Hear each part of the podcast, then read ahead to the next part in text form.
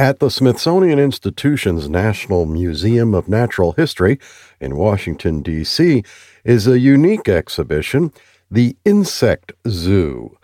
It is a display of insects of all manner, a myriad of insects that you may have encountered uh, or perhaps have not encountered but have always longed to know a bit more about.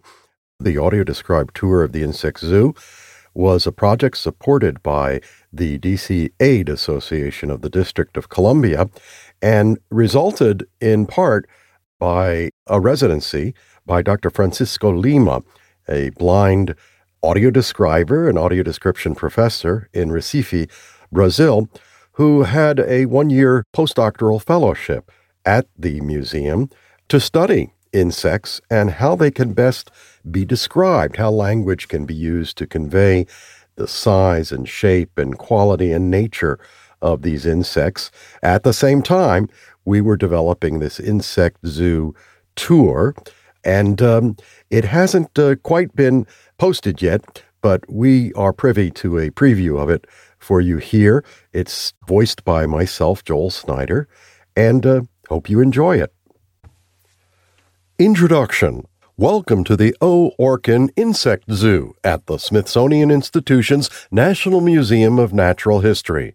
Visitors get to observe, learn about, and possibly even handle insects and other arthropods. The zoo has displays of live insects, preserved specimens, illustrations, and a few tactile and interactive elements. The Insect Zoo is on the second floor of the museum, and this tour begins at the entrance from the Eternal Life in Ancient Egypt exhibit. If you enter from the Butterfly Pavilion Hall, walk through the zoo to where it exits on the other side. This is an audio described tour developed to make the visual aspects of the exhibit more accessible to visitors who are blind or have low vision. The tour goes through the insect zoo in 15 sections, plus this introduction and a conclusion. This recorded tour has the core tour tracks with directions and a brief description of what's on display, including a summary of the text. If you want to learn more, you can find detailed descriptions and complete exhibit text scripts for all sections along with these core descriptions, in a screen reader accessible document on the museum's website. The descriptions of the enclosures, which are the displays with live animals, will reflect what you are likely to find and sometimes notable behaviors rather than describe a static scene. Note that by their nature, these exhibits change constantly, and sometimes the resident species are not on display. Signs on the live animal enclosures say, Please do not tap the glass. Before we start, a note on measurements. Scientists generally use metric measurements like centimeters rather than imperial units like inches. This tour will use metric for describing exhibit contents and imperial for navigation. For comparison, there are about 2.5 centimeters in an inch and about 30 centimeters in a foot. A millimeter is one tenth of a centimeter. For a reference, you might have in your pocket a U.S. nickel coin is almost two centimeters across and almost two millimeters high. Let's begin our tour starting just before you enter from the Ancient Egypt exhibit. On the far left is the exit from the rainforest section. We'll get there in section 12. For now, head to the large hallway entrance to the right.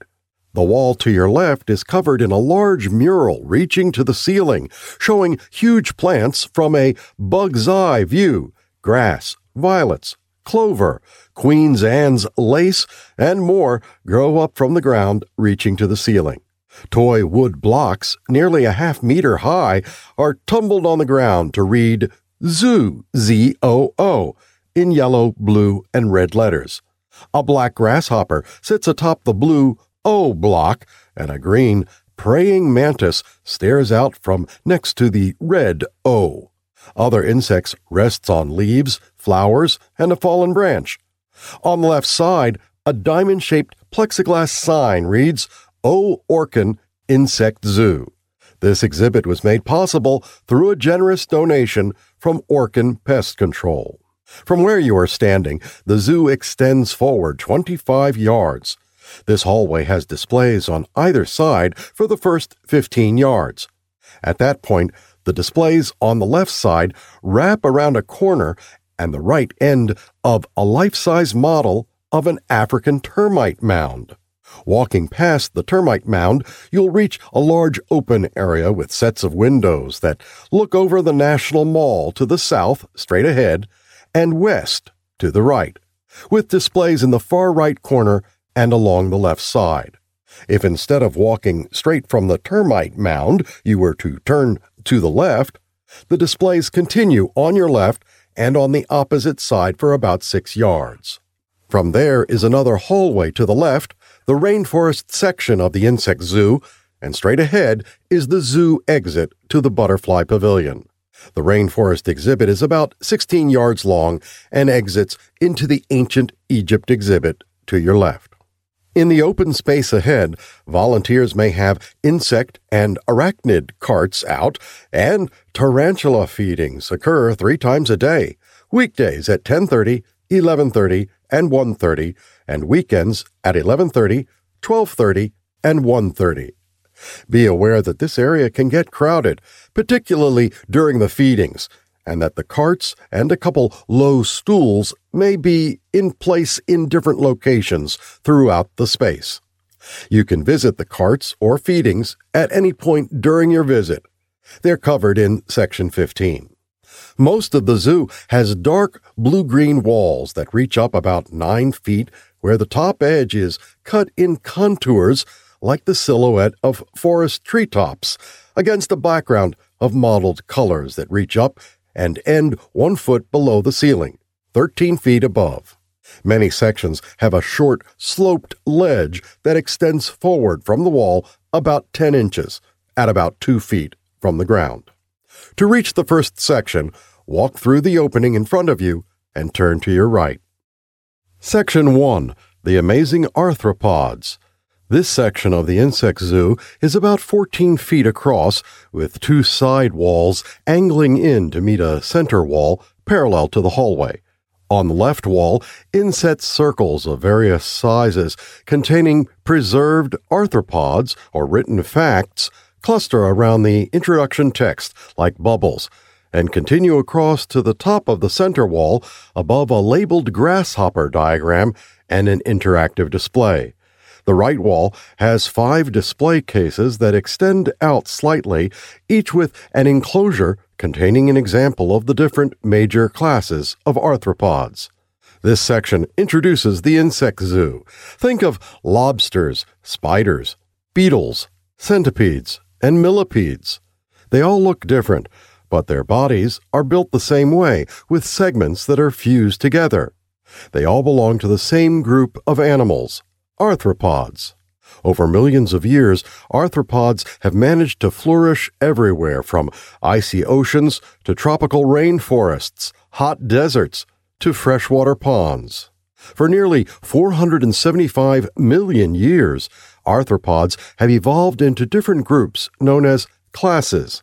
On the right side wall, five tall display cases stand next to each other and extend forward a few inches. Each features a different class with a live arthropod enclosure and a list of characteristics, including the number of body segments, antennae, and legs. The species in each enclosure may change, but will be from the same class. From left to right, the displays feature Class Diplopoda, millipedes with a worm like cylindrical body and many segments, one pair of antennae, and many legs, two pairs on most segments. Class Crustacea, including sow bugs, crabs, and barnacles, with two body regions, a front cephalothorax, fused head and thorax, and an abdomen, two pairs of antennae, and five or more pairs of legs. Class Insecta, insects with three body regions, head, thorax, and abdomen, one pair of antennae, usually one to two pairs of wings, sometimes none, and three pairs of legs. Class Chilopoda, centipedes with a worm like flattened body with many segments, one pair of antennae, and many legs, one pair on most body segments. Class Arachnida, including spiders and scorpions with either a single body segment or both a cephalothorax and an abdomen, no antennae, and four pairs of legs. The center wall on the left side has a diagram of a grasshopper, its body segments separated like a cut apart illustration. The top of the diagram starts around five feet off the ground and is faintly tactile, so you may be able to feel it. It is slightly raised and has a tackier texture than the rest of the wall. The labeled body parts are exoskeleton, the arthropod's shell like skeleton found on the outside of the body, moved by internal muscles. Antennae, the primary sense organs used to touch, smell, and feel vibrations. Head, the front segment with the antennae, eyes, mouth, and brain, a bundle of nerve cells. Thorax, the middle segment that powers the arthropod with all the leg and wing muscles abdomen, the last segment, with reproductive and digestive organs, oxygen supplying spiracles, and some sensory organs. To the right of the diagram is an interactive display about bilateral symmetry. Two short inset windows are set at about three feet off the floor. Below are raised arrows pointing right over knobs, the windows show the left half of an illustrated insect, a butterfly on the left and a beetle on the right, with their heads at the top and abdomens pointing down. Moving the knob to the right swings a mirror to meet the edge of the illustration, making the image look complete with matching left and right sides. In the left wall, inset circles have lights that flicker on and off to illuminate the specimens inside, which include a large yellow moth with a furry body the size and shape of an adult's thumb, about 45 millimeters tall, with two pairs of wings that extend out, spanning 13 centimeters across and 15 centimeters tall from top to bottom. A brown millipede, its 1.5 centimeter wide body curled into a spiral 6.5 centimeters across. A shiny green beetle, its body just over 3 centimeters long, with frog like back legs almost as long as the rest of its body. The next section is directly across the hall, along a single wall. Turn to face the opposite direction and walk across about 10 feet. Section 2 300 million years ago. This section of the insect zoo is a 15 foot span of wall with a 6 foot wide inset window showing a diorama of a prehistoric swamp scene. A ledge along the window has a labeled diagram of the diorama and a piece of amber. On the wall to the right, illustrations of hundreds of arthropods sweep up from a point near the ground, starting as a narrow stream of tiny drawings and widening in an S shape with an extra curve back at the top with larger and larger drawings. Midway up the illustration is an inset video screen. This section focuses on the early history of arthropods, which arose over 450 million years ago. They became the dominant life form in the Carboniferous period, about 300 million years ago, when the Earth's climate was warm and humid. Arthropods are still the major life form today, accounting for more than 90% of all animals on Earth. There may be more than 30 million insect species. The diorama depicts a carboniferous swamp at actual size. The walls around the diorama are painted with trees and small rises of land, and a lizard like pelycosaur reptile with a ridged sail on its back. The center area models a patch of water surrounded by fallen logs, plants, and animals. Several arthropods can be found, including a 30 centimeter long dragonfly like insect, about as long as an adult's forearm, wrist to elbow, and a light brown centipede, about 4 centimeters long. Below, a 3 centimeter wide piece of amber is displayed in the ledge. The translucent material glows orange from the light above. A termite is visible in the amber. The dark body is curved down in a C shape, and two pairs of overlapping wings fan out behind. Amber is hardened tree resin, which can trap and preserve soft bodied insects like this 22 million year old termite and help scientists investigate insect history. To the right, a screen plays a video about how insects evolved on Earth. Narration plays from speakers at the bottom of the screen. The next section is to the right along this wall. Walk a few feet to the right to where the wall angles inward. Section 3 Thriving Through Change. This section of the insect zoo is 14 feet wide with two side walls angling in to meet a center wall parallel to the hallway. A ledge runs along all three walls. The left wall has four large, touchable sculptures of insect heads. The center wall has two enclosures, photos, and a video. The right wall has a large gray drawing of a cricket four feet across and large photographs. This section explores some adaptations that have been key to insects' evolutionary success, high reproductive rates, short generation times, and specialized ways of eating, seeing, flying, and growing up. Insects have adapted to eating different diets, with the same mouth parts modified in different species. On the left wall, at different heights, are four clay red sculptures of enlarged insect heads with purple mouth parts set against a rough rectangle. You can touch the sculptures to feel the head and mouth parts. Below each is a cartoon of the insect with tools for mouths. The leftmost sculpture, a foot above the ledge, is a grasshopper with basic chewing mouth parts that grind food. On the sculpture, the mouth parts are rounded plates at the bottom front of the head, with finger like appendages on either side. The cartoon grasshopper has a plier wrench for a head. Four inches to the right and a foot higher up is the next sculpture, a mosquito. It uses needle tipped tubes to pierce plants and animals and suck out juice and blood. The round head has a long straight tube reaching down from the bottom center, with two finger like appendages and a grooved ribbon like structure behind the tube. The cartoon mosquito has a syringe for a body. Four inches to the right and one and a half feet higher up is the next sculpture, a fly. Their mouths have scrapers for food and sponges for liquid. The head is like three overlapping spheres the smooth sphere at top with two bumpy spheres, the compound eyes, pressed into the side. From the bottom, the mouth, as a stout tube, reaches down. Midway along the length of the tube, two thin appendages extend forward. The cartoon fly has a sponge for a mouth. Four inches to the right, and starting lower, one and a half feet above the ledge, is the last sculpture, a butterfly. It sips nectar with a long tube, which on the sculpture reaches down and curls into a spiral.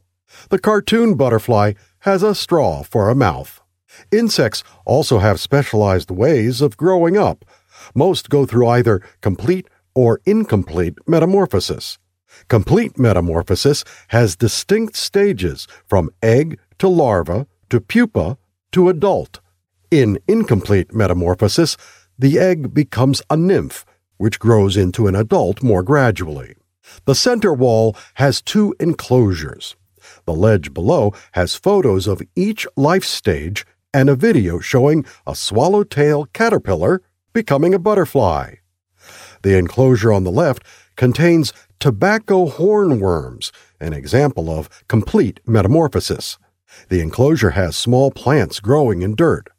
Eggs and the larvae, green caterpillars with thin red horns at one end, are found on the leaves. The pupae, glossy brown leathery capsules, are on the ground. The adults, mottled brown and gray moths, may be on the ground or on plants.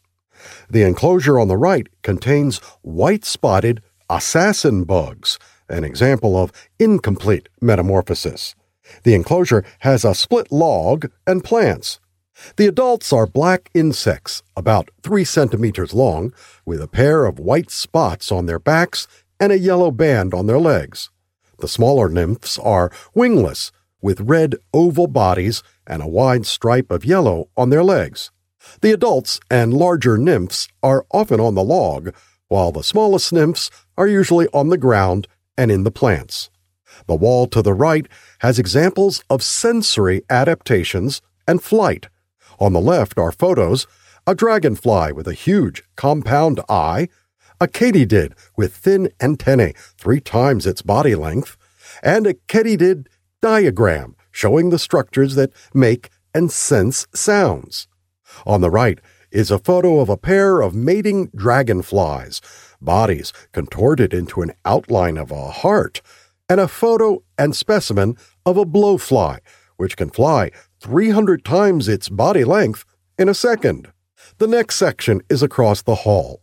Turn to face the opposite direction and walk across about 13 feet.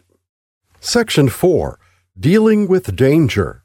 This section of the insect zoo is 9 feet wide with two side walls angling in to meet a center wall that is parallel to the hallway, with a ledge along the entire section. The center wall has a large image with a button below, flanked by two enclosures. The right side wall has three enclosures. The left side has a video screen, a photograph, and two displays with preserved specimens. This section focuses on defenses that insects use against birds and other enemies. Some use sharp spines or foul odors.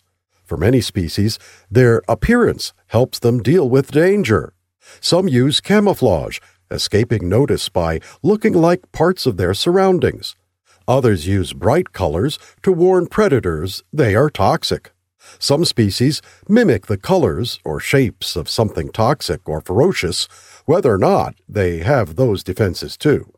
In the center wall, a large pane is set in the middle with a button on the ledge below. It shows an illustrated forest scene, a tree trunk reaching up on the right, and grass, bushes, and pink flowers growing on the ground. A close look may reveal outlines of camouflaged insects. Pushing the button below lights up parts of the image, revealing a beetle with long antennae and a moth on the trunk, a leaf like insect hanging in the branches, a long stick like insect, and a katydid in the bushes, and a mantis hiding among the flowers. The enclosure to the left contains Macleay's Spectre walking sticks. They are amazing lookalikes. Its eggs look like seeds the nymphs resemble venomous ants, and adults are camouflaged as plants. Inside the enclosure is a bundle of branches with green leaves. Hiding among the branches are long insects in shades of brown and tan. The adult males are thin, nine centimeters long, and look like long rolled up dead leaves with mottled brown coloring. The adult females are slightly longer and wider a lighter brown color, and are prickly looking, like rough bark. A clear plastic hatchery with eggs and nymphs is on the ground. The eggs are about the size and shape of a popcorn kernel, with white and brown markings. The smallest nymphs have dark, thin bodies with a large red head. The right side enclosure contains jungle nymphs, which have spikes and can give off a chemical smell or hiss if threatened. The brown males and larger green females both blend into the branches in the enclosure. The wall to the right has eastern lubber grasshoppers in the leftmost enclosure.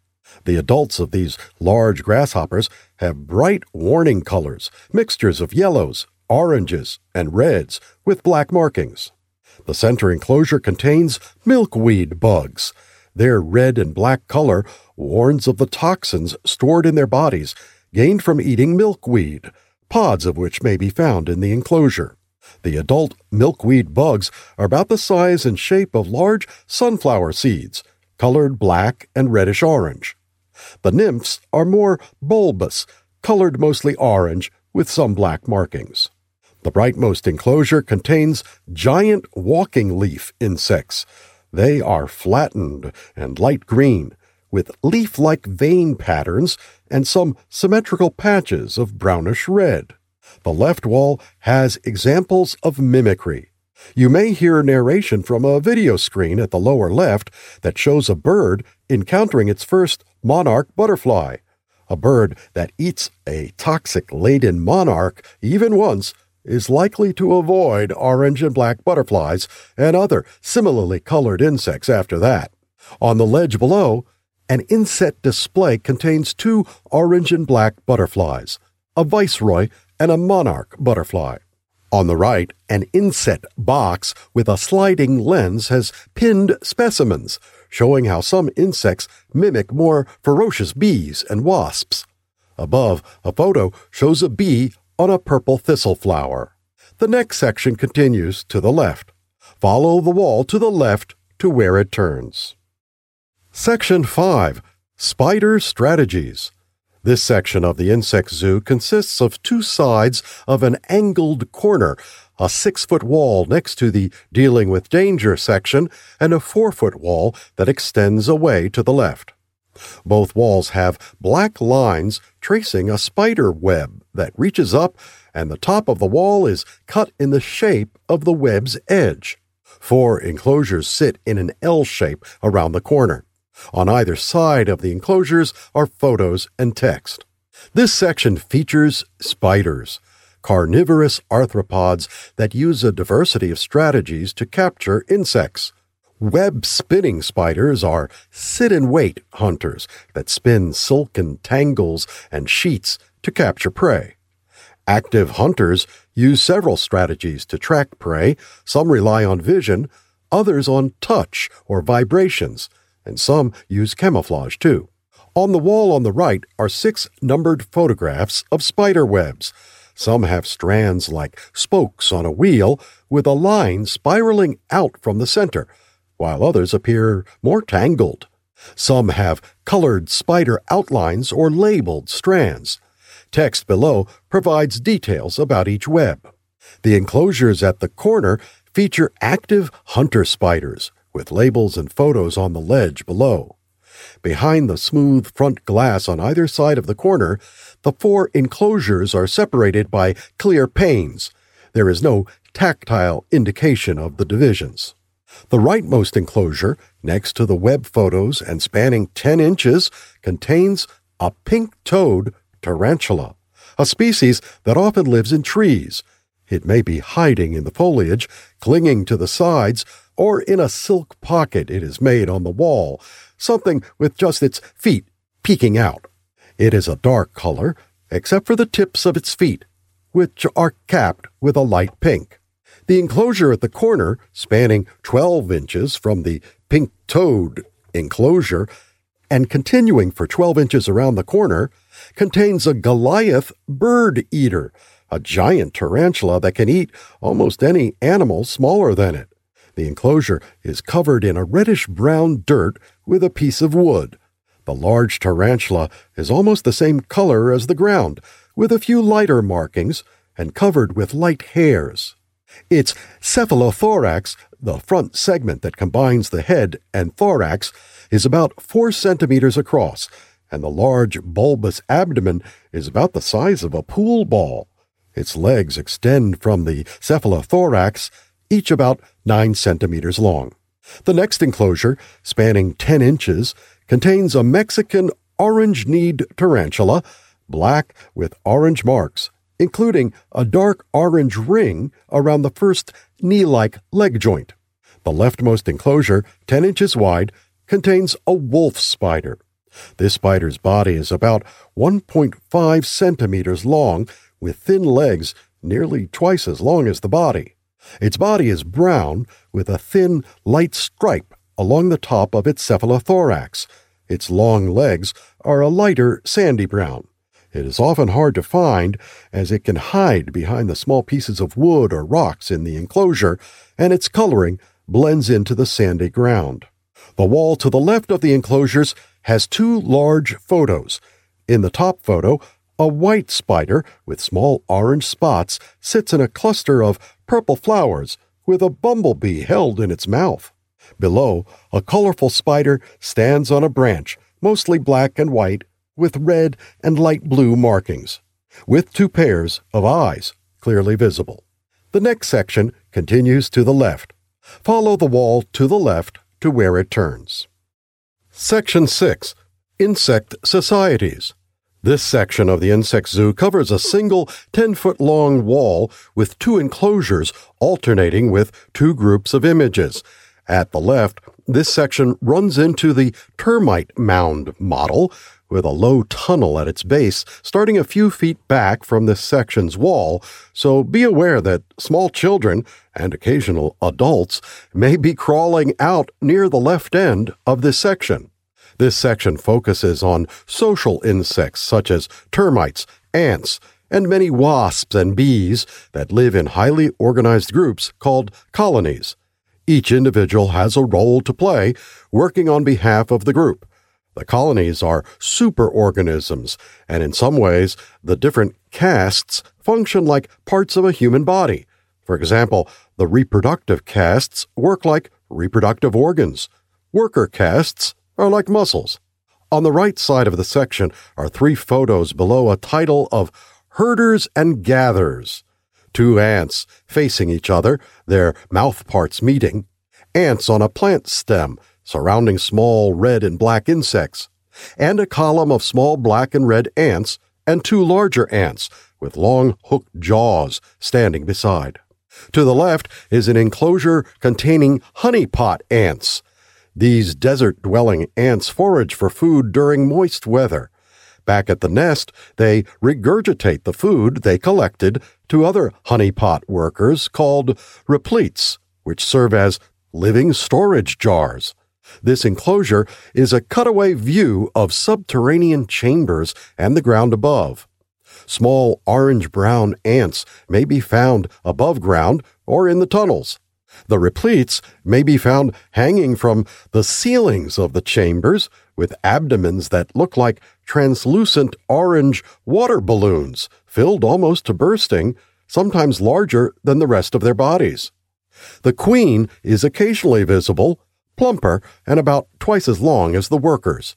Workers may also be tending to tiny grub like larvae and cocoons the size of rice grains. To the left is a group of three images called the Defenders. A pair of stacked photos on the right show an ant's head with long, serrated jaws and ants carrying a leaf like insect.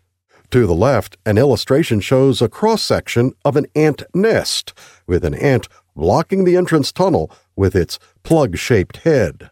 To the left is an enclosure containing acacia ants and an acacia plant in the wild, the small red ants attack leaf eating insects and clear away competing vegetation from the tree, which in turn provides the ants shelter in large thorns and food, including tiny pill shaped structures on the leaf tips called Beltian bodies.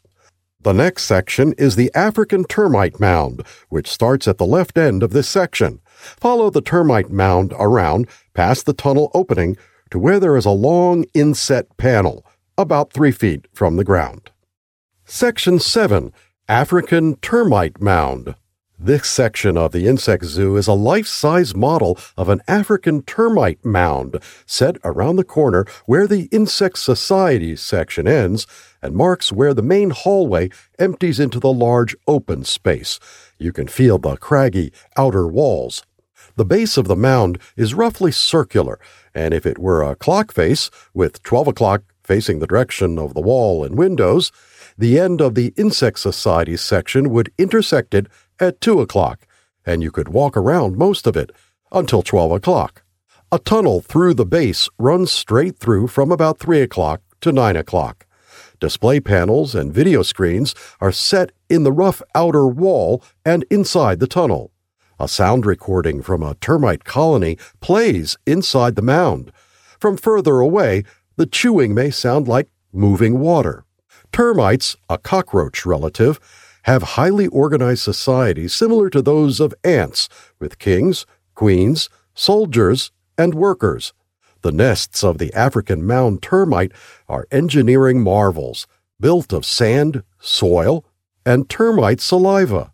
This model termite mound has a large base about eight feet tall with several rough, spire like mounds extending up further.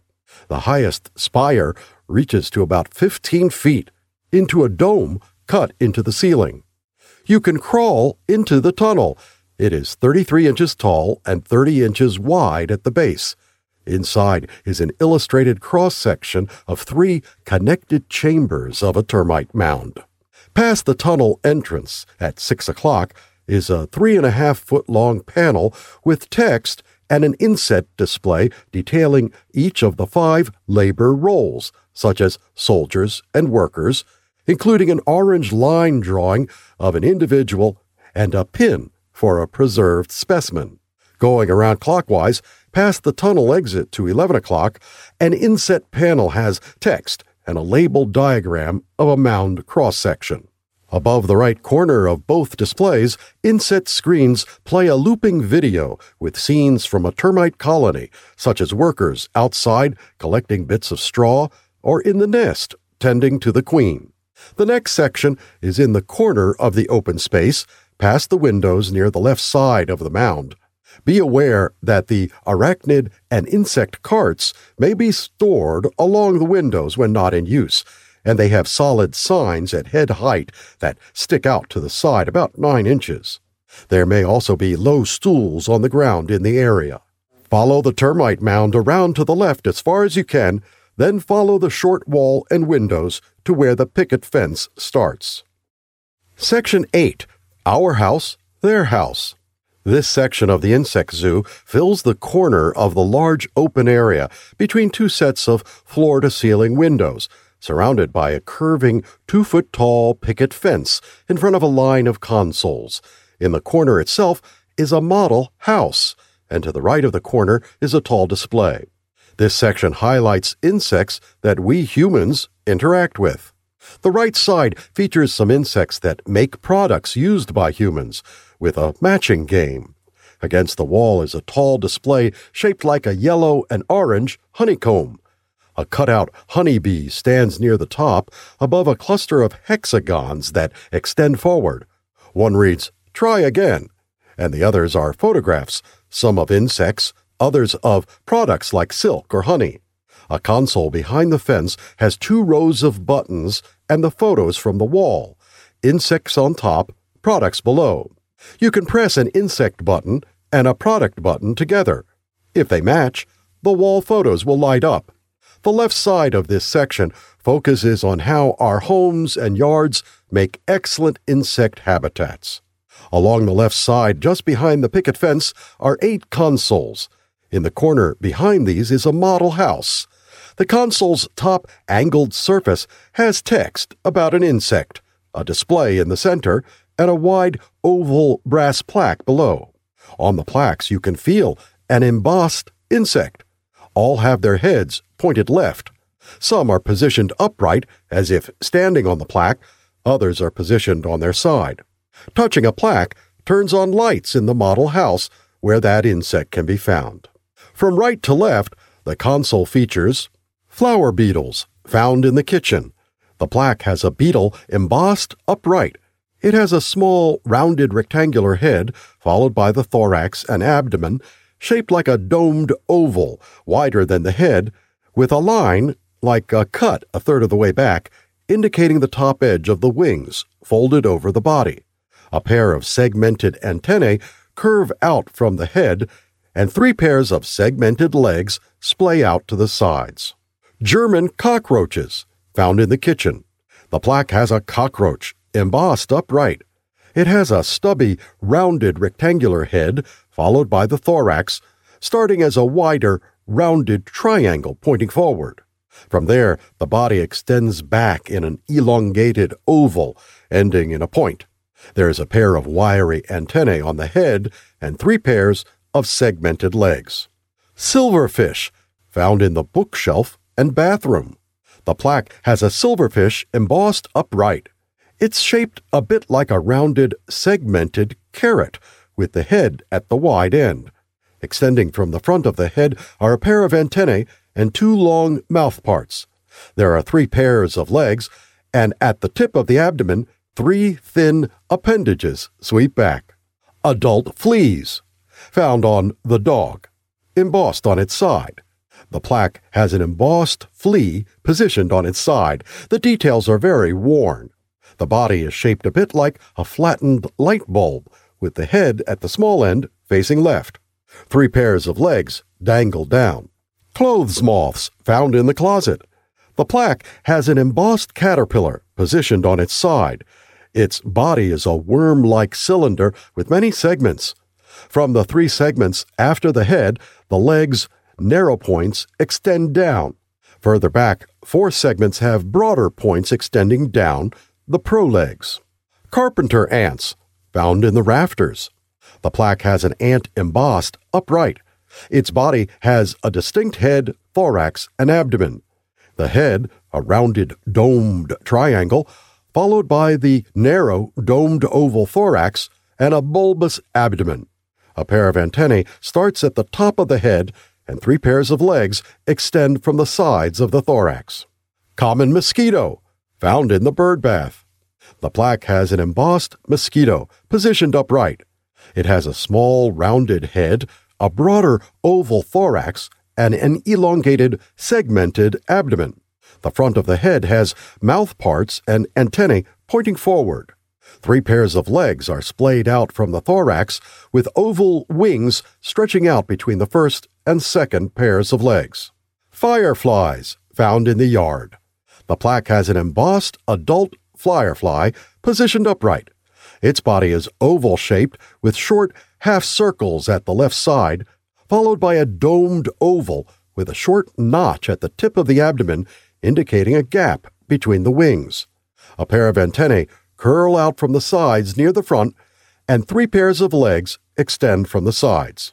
The displays for the flour beetle, German cockroach, and clothes moth have live insect enclosures. The others feature images.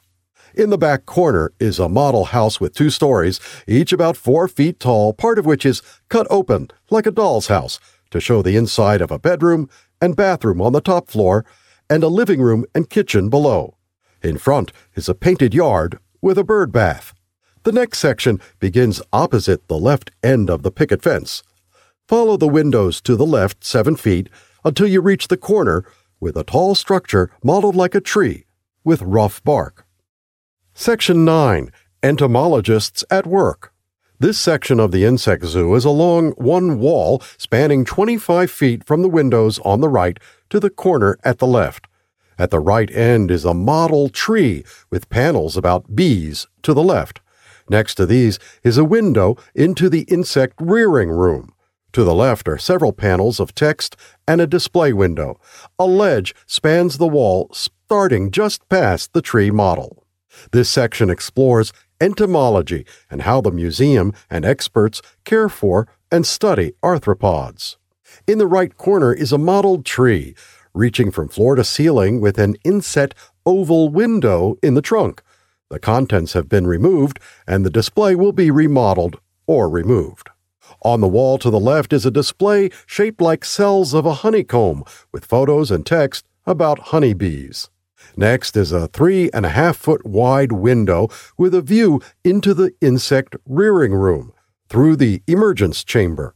The museum receives shipments of pupae of over 100 different species of butterflies and moths from around the world, and many are kept here until they emerge. A ledge photo shows a staff member in a lab coat examining pupae. The emergence chamber is directly behind the window into the lab, a set of metal shelves within a glass case. Pupae hang from planks below the shelves. Cards identify the species and show an adult photo. Some pupae you may see are a pill shaped, two and a half centimeter long butterfly chrysalis, metallic gold with black markings, or ones that look like brown or green leaves twisted into a narrow, two centimeter long tube. There may be cocoons wrapped in beige silk and dead brown leaves. These can reach nine centimeters long. You may see butterflies or moths emerging or hanging from an empty pupa after stretching out their wings. Through the emergence chamber, the insect rearing room can be seen. There are shelves of aquariums and other arthropod enclosures. You may see staff working. On the wall to the left are panels. To the right, a set of nested boxes describe different groups of arthropods. On the left is a description of scientific names and classification, the key to identifying a specific species, using Apis mellifera, the honeybee, as an example. The left third of this section has a three and a half foot wide case with rotating displays about entomology research. The next section is just around the corner. Continue following this wall to where it makes a wide turn. Section 10 How dangerous are they? This section of the insect zoo stretches about five feet along part of a single wall. There are two small enclosures at the center and text and images on the surrounding wall and ledge. This section focuses on some of the few instances of insects that can be a danger to humans through bites or as carriers of harmful diseases. The plague and malaria are both carried by insects. The oriental rat flea picks up the plague causing bacteria from rats before passing it to humans through bites, while the Anopheles mosquito transmits the protozoan that causes malaria. Above the enclosures is a large illustration, gray lines covering a three foot span of the blue wall, showing a scene from the Black Death, a field outside a 14th century European city where bodies stacked in horse drawn carts are moved to graves. Below the illustration to the left are two circles with drawings of malarial and common mosquitoes at rest. In the center are two enclosures Text and photos below provide information about the residents, spiders that can be harmful to humans, but only bite in self defense. The enclosures are separated by a clear wall. The left has a terracotta flower pot on its side, and right a gardening glove and a hand shovel. The left enclosure contains a black widow spider, often found inside the pot, supported by thin silk strands. It has a smooth black body, nearly a centimeter long, with a large round abdomen and long thin legs, about two centimeters long. Depending on its position, you may see the characteristic red hourglass marking under the abdomen. The enclosure to the right contains a brown recluse spider. This spider can be difficult to find as its light brown color blends into the dirt, and it is often near the glove or shovel blade edge. A sign to the right describes the distribution of these spiders in the United States with shaded maps. Black widows are found across all the lower 48 states, while the range of brown recluse is limited to a small area in the southwest and an area in the south central and midwest region. The next section is just around the corner to the left. Follow the wall to just past the turn. Section 11 Sonoran desert dwellers.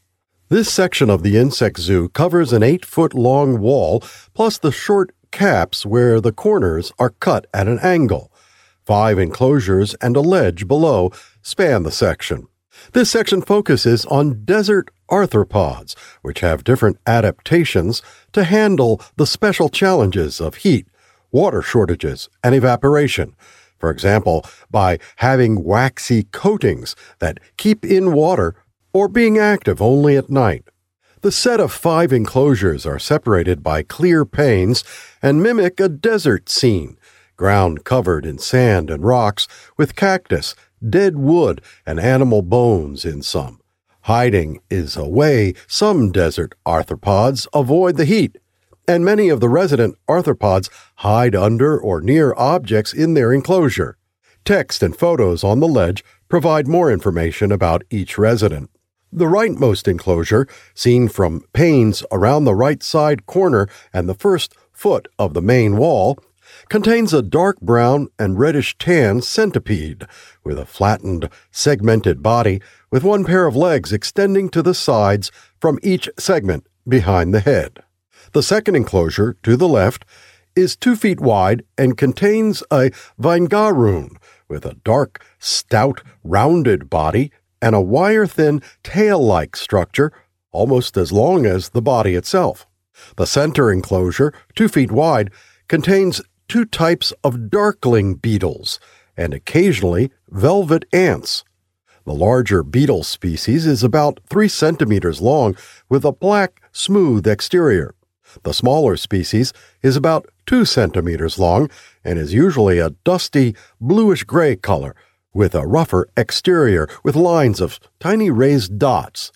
Both have a small head and rounded thorax from which hardened wings fold back over the rest of the body, giving it a domed appearance.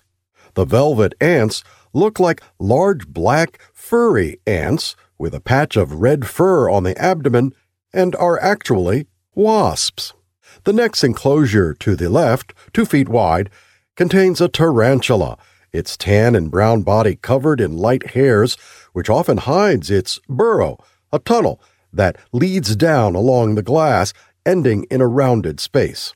The last enclosure, the last foot of the main wall and continuing around the corner, contains a brown and tan scorpion, about 10 centimeters long. The next section is across the hall. From the left corner of this section, turn to face the opposite direction and walk forward about seven feet to the rainforest entrance, where the floor changes from carpeting to smooth concrete. Section 12 Rainforest Riches. This large section of the insect zoo includes both sides of a 50 foot long exhibit hallway. For this tour, you should start along the right side of the hallway, which has a textured wall. The smooth walls to the left at the start include a staff only door that can open outwards. You may notice a change in lighting when you enter, as it is darker than the previous section. This section is built like a rocky corridor through a rainforest. It's a bit like walking through a diorama. You can feel the textured walls and artificial trees as you proceed, and vines and tree branches stretch out above. In places, parts of the wall jut out further than where they meet the ground. On the far end, this corridor exits into the Ancient Egypt exhibit. The section contains panels of text, 10 enclosures, and several displays of preserved specimens. Ledges below most enclosures have related text and photos. This section focuses on rainforest dwellers. Two large panels at the entrance describe rainforests with an illustration and a map. Following along the right side, the wall turns lightly to the left, about 17 feet down.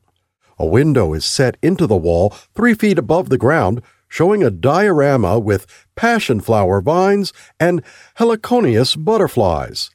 The butterflies lay eggs on the vines, which have a range of defenses against the hungry caterpillars that will hatch out. Preserved butterflies and caterpillars are posed on a passion fruit vine model, and signs point out examples of plant defenses, such as false egg spots. Beyond, the path curves around and a low bench extends from the right side wall, 20 inches from the ground and nearly 5 feet long. Just past the bench is a three sided enclosure with a ledge filled with colorful bromeliad plants and cone headed katydids. The katydids are about five centimeters long and bright green, with a single yellow horn like projection on the head. To the left of the katydids, the wall curves in and around before you reach two enclosures inset about a foot into the wall next to each other both with smooth angled ledges in front of the inset windows. The short enclosure on the right, starting two feet off the ground, is full of plants, including a pitcher plant. Photos below show other types of carnivorous plants. The enclosure to the left, starting two and a half feet off the ground, has emperor scorpions, but it's dark with no lights inside. On the ledge below is a button. Pressing it turns on a UV black light, which makes any scorpions in view glow blue green. To the left, the wall curves around and another enclosure is embedded in the wall. It contains amblypygids, which lurk in cracks and other protected places. Their mottled brown bodies are flattened with a broad triangular cephalothorax and oval abdomen. Long spiked pedipalps extend from the front of the head, often held straight out to the side and folded in half. Behind the pedipalps are four sets of long, segmented legs, the first pair resembling a long, wiry antennae. Beyond this enclosure is the exit to the Ancient Egypt exhibit. To continue this tour, turn to face opposite from the Amblypygid enclosure and walk forward about six feet. You will be in front of a large model strangler fig tree with thick vines tangled around the trunk. In eight of the gaps are small oval windows. Five have enclosures with live insects that are rotated, and such as praying mantises, small stick insects, and large rhinoceros beetles. The others have preserved specimens, a morpho butterfly, a peanut headed bug, and a longhorn beetle. To the left of the fig tree is a large mound covering most of the wall, with a tree on top and roots reaching down along either side and between two enclosure windows.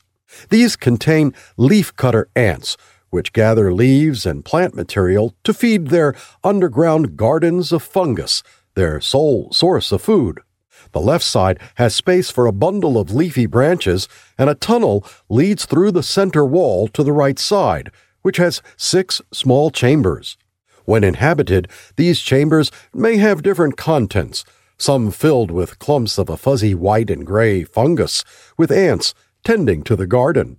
Currently, a TV monitor in the left section shows a live feed of a young colony being raised in the rearing lab until it is ready to be placed on exhibit. This more magnified view of the fungus garden may show that the fungus clump exteriors have tall but thin ridges in irregular patterns, made of tiny brown pieces of plant matter and small white dots of fungus. An inset box on the right, below the chambers, has a preserved queen specimen with a large dark red, almost black body. To the left, the mound slopes down, and a tree is set against the left side wall with a large brown mass of a termite nest at the fork of a branch. Below, on the slope of the mound, about 18 inches off the ground, is a small inset enclosure, window parallel to the floor, with giant cockroaches. These are about six centimeters long and are a flattened oval shape, a light yellow brown with dark brown markings. The next section is around the corner from where you entered. Continue along the wall and turn right when you get to the main hallway. Section 13 Mangrove Swamp. This section of the insect zoo spans 13 feet. At the left end, the wall angles forward slightly with text and images. On the right, an eight foot wide window into a diorama of a mangrove swamp starts at three feet above the ground. In the wall below, near the ground, five half globes of clear acrylic that extend a few inches out. This section features mangrove swamps, microhabitats on tropical and subtropical coasts, with plants and animals evolved to cope with the changing conditions, such as the changing tide levels and mixtures of fresh and salt water. The diorama has four mangrove trees, their trunks a few centimeters across, with roots extending down from the trunk into the translucent green resin water, looking a bit like leafless upside down branches. In the trees are a termite nest, a large irregular mass that looks like a mound of dirt wrapped around the trunk, and animals such as crabs and beetle larvae some are identified by signs. Drawings of trees form a backdrop and continue on the outer wall around the window. Below are five bubble tanks, a foot or so off the ground. The marine arthropods in these tanks change. A sign on the left lists some possible species with photos, such as peppermint shrimp. The next section is to the left. Follow the wall to where a ledge starts. Section 14 Freshwater Pond. This section of the insect zoo spans five walls set around the corner of the Thriving Through Change and Mangrove Swamp sections. A ledge features text, photos, specimens, and an interactive display. This section focuses on ponds, which offer arthropods many different microhabitats. They can live on or hang from the pond's surface, swim freely, or burrow in the mud bottom. All five sides of this section have clear panes above the ledge instead of a solid wall, and the middle three sides each have a large aquarium, three feet long in the center wall and two and a half feet wide on either side. Behind the panes is a large photo of an edge of a pond with gaps for the aquariums. The aquariums have different mixes of arthropods which rotate. Residents may include water scorpions, large dark brown insects with a tail like breathing tube at the end of their abdomen, or crustaceans such as a blue crayfish. The first short side, next to the mangrove section, shows part of the pond photo on the wall and photos and text about giant water bugs, water scorpions, and whirligig beetles on the ledge. The second side to the left has an aquarium, and on the ledge, a water scavenger beetle photo with text, and an inset window with a photo and pinned specimens of a water boatman, giant water bug, backswimmer, and predaceous diving beetle. All are in shades of brown, and the first and second are small, about a centimeter long, and the other two are larger, three or four times as long.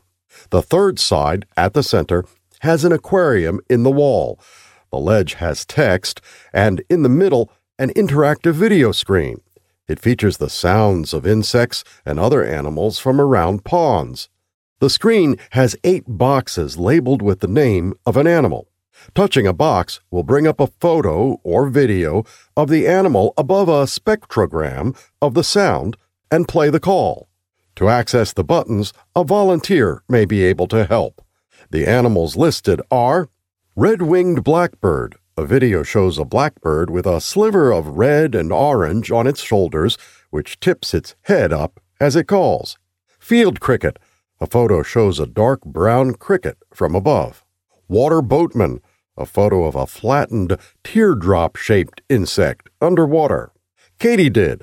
A video of a bright green katydid viewed from below, abdomen squeezing and expanding as it calls. Spring peeper frog. A photo shows an orange and brown frog. Cone headed grasshopper. A photo of a green insect with yellow markings facing forward. Cicadas. A video shows a black, yellow, and red cicada standing on a tree branch. Kingfisher. Two photos show the heads of birds facing left with their long beaks open slightly. First a light blue bird, then a reddish orange one. The fourth side has an aquarium in the wall. On the ledge is a photo and text about water striders and an inset window showing a diagram and pinned specimen of a naiad, the aquatic immature form of dragonflies and damselflies. The last side is in line with the Thriving Through Change section, it shows part of the pond photo on the wall and a labeled photo of a whirligig beetle head, highlighting the divided eye that lets it see above the water from the top part and underwater from the bottom part. This is the last permanent exhibit section on the tour.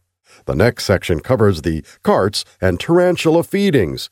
If you haven't checked those out yet and want to, they will be behind you in the large open area. If you're finished, go to the conclusions track. Section 15 Insect Touch Cart and Tarantula Feeding. This section describes a set of activities located in the large open area at the end of the exhibit. There are two large carts that may be set up in this area and attended by volunteers or stored off to the side when not in use. They're both three feet wide, three feet tall, and two feet deep. Be aware that each has a signpost on one corner with a solid sign at head level that extends out to the side nine inches, with the lower edge four and a half feet off the ground. The insect cart features live insects that visitors can examine up close, touch, or hold with the assistance of volunteers. The insects on the cart will vary. Commonly available species are the Madagascar hissing cockroach, a long wingless cockroach, and eastern lubber grasshoppers. The arachnid cart has specimens of different types of arachnids, including mites, ticks, harvestmen, amblypygids, and wind scorpions, in addition to spiders and true scorpions. Live specimens may be on the cart, though none can be handled by visitors. Tarantula feedings occur three times a day at 10:30, 11:30, and 1:30 on weekdays, and 11:30, 12:30, and 1:30 on weekends. The presenter will bring out the tarantula in a clear box on a cart to the middle of the space, marked by the outline of a tarantula in the carpet. Visitors can gather outside the outline. A video screen up on the wall near the model tree shows an overhead view. The presenter will share information, give the tarantula a cricket, and then put the box on the cart to allow visitors to look, ask questions, and check out other objects, sometimes including molted exoskeletons that can be handled. These often last 10 to 25 minutes from when the tarantula is brought out to when it is returned. For more information about what is currently available, ask the volunteers. Conclusion This concludes the audio described tour of the Insect Zoo. If you want to check out the Butterfly Pavilion, walk along the Sonoran Desert Dwellers section past the rainforest entrance on the left. Continue for several yards to the ticketing desk on the right. To reach other exhibits or the exit, you can either continue past the ticketing desk to reach the rotunda or retrace your steps to the Ancient Egypt exhibit. The mall exit is on the first floor, and the Constitution Avenue exit is on the ground floor. Thank you for visiting the National Museum of Natural History's Insect Zoo. We hope that you have had an enjoyable and interesting visit with this audio described tour. This tour was produced by the American Council of the Blind's Audio Description Project and supported by a grant from the Aid Association for the Blind of the District of Columbia. It was written by Sarah Studer with descriptive support from Dr. Francisco Lima and Eric Bridges, and voicing and editing by Joel Snyder. This tour is dedicated to the memory of Elaine Rita Hodges, longtime scientific illustrator at the National Museum of Natural History, and Dr. Ron Hodges, an entomologist who pursued his research for many years at the museum.